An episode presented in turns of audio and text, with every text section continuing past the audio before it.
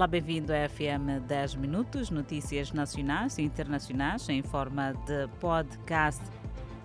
Poderá também acompanhar o desenvolvimento destas e outras notícias quando pontualmente forem dezanove horas e quarenta e cinco minutos no Fala Moçambique, Adelaide Isabel e Clemente Carlos.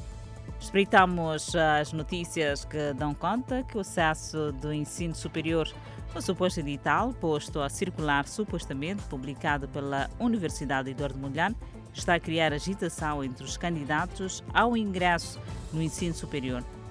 Circula desde a semana antepassada o edital em nome da Universidade Eduardo Mondlane, que abre espaço às inscrições para exames de admissão para quem queira ingressar naquela prestigiada universidade.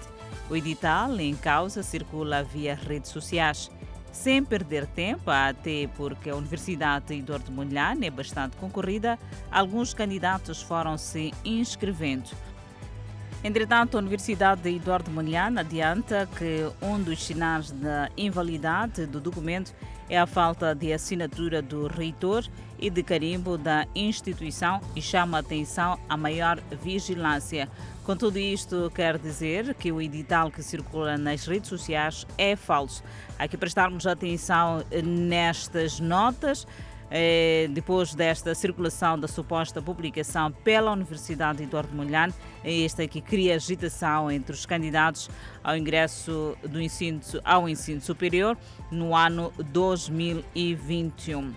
Poderá acompanhar o desenvolvimento desta notícia quando pontualmente for dezanove horas e quarenta e cinco minutos, onde poderá ficar a saber um pouco mais relativamente a esta falsa inscrição. Seguimos com a cooperação internacional. Fala de Moçambique e a União Europeia, que definiram hoje as três prioridades imediatas para combater o terrorismo na província de Cabo Delgado. O presidente da República, Filipe Jacinto Nhusse, recebeu a audiência esta quarta-feira em Maputo o enviado da União Europeia para Política Externa e Segurança, Augusto Santos Silva, para se definir as prioridades de cooperação bilateral contra a insurgência em Cabo Delgado. Foram questões de segurança. Destaca-se também o auxílio na criação de mais empregos no norte do país. A ministra dos Negócios Estrangeiros de Moçambique congratulou a ajuda da União Europeia em diferentes áreas de cooperação.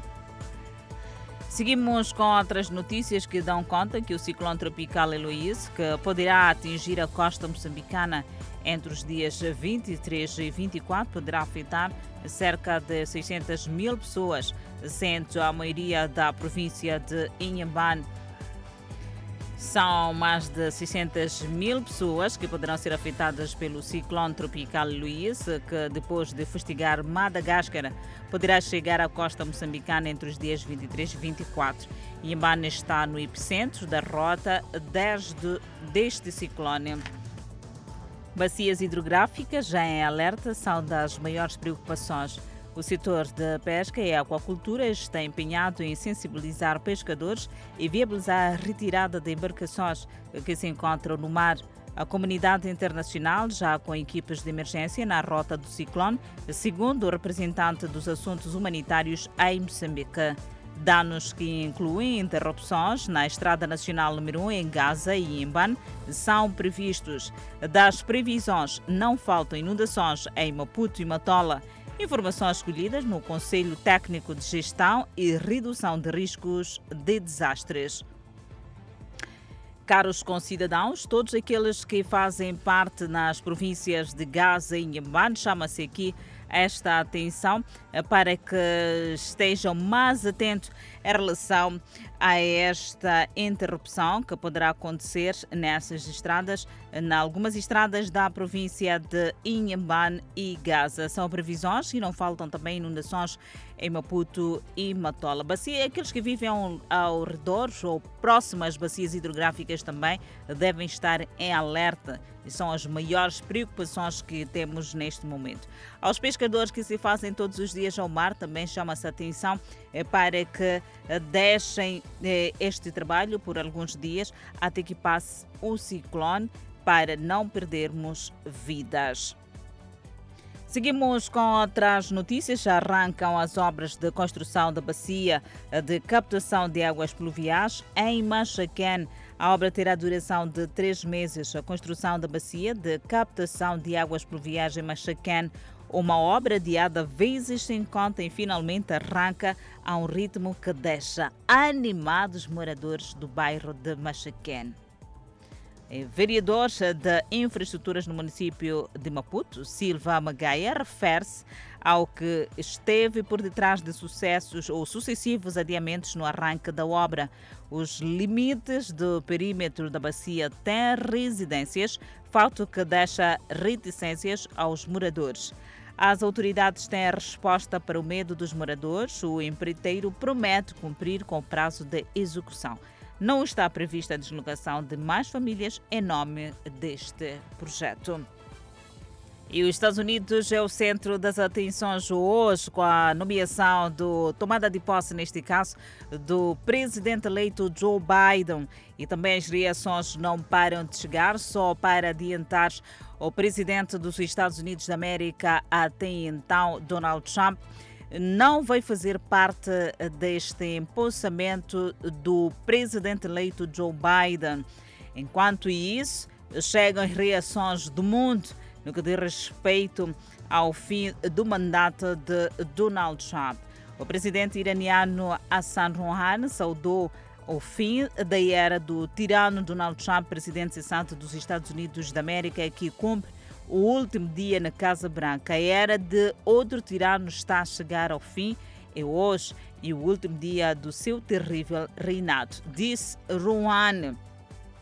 Ao longo dos seus quatro anos, só trouxe injustiça e corrupção, problemas ao seu próprio povo e ao resto do mundo, disse o presidente iraniano num discurso televisivo. De recordar que Teerão e Washington romperam as relações diplomáticas em mil novecentos e oitenta. E em dois mil e dezoito, Donald Trump retirou unilateralmente os Estados Unidos da América do Acordo Internacional sobre o Programa Nuclear Iraniano, alcançado em Viena em dois mil e quinze, reinstalando as sanções uh, norte-americanas que o pacto tinha levantado em troca de uma limitação drástica do controverso programa atômico da República Islâmica. O regresso destas sanções mergulhou o Irão numa violenta recessão. Em resposta à saída dos Estados Unidos da América do Acordo de Viena, Teerão libertou-se desde dois mil e dezanove da maior dos seus principais compromissos assumidos em Viena. Numa audiência de confirmação do Senado, Antony Blinken foi escolhido pelo Biden, ou, ou então presidente Joe Biden, para ser o responsável pelos negócios estrangeiros. Disse esta terça-feira que as políticas de Donald Trump tinham tornado o Irão mais perigoso. Quem afirmou ainda a vontade do presidente eleito Joe Biden de trazer rapidamente aos Estados Unidos da América de volta ao âmbito do Acordo de Viena, mas condicionou este regresso do Irão ao estrito cumprimento dos seus compromissos. O democrata Joe Biden toma posse como presidente dos Estados Unidos esta quarta-feira numa Washington simbólica por causa da pandemia da covid dezenove e com vinte e cinco mil soldados por causa da segurança. A partir de a qualquer momento, os Estados Unidos vai ter o presidente eleito Joe Biden como oficial na Casa Branca.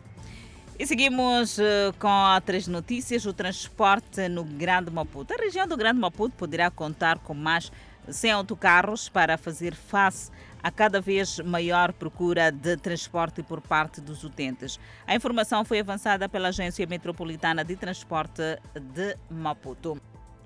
Aglomerados nas paragens ou terminais são comuns na cidade e província de Maputo, fato que deriva da insuficiência de transporte para responder à maior procura dos populosos bairros das cidades de Maputo e Matola, situação que é aliada à lotação condicionadas pelas medidas de prevenção do novo coronavírus, que tem criado transtornos nos passageiros que, ávidos de chegar aos seus locais de atividade, arriscam a saúde, entrando em autocarros lotados, o que culmina com a interrupção da viagem devido à fiscalização por um lado, e irritação dos transportadores, por outro, que optam por parquear suas viaturas, tal como aconteceu recentemente na cidade da Matola.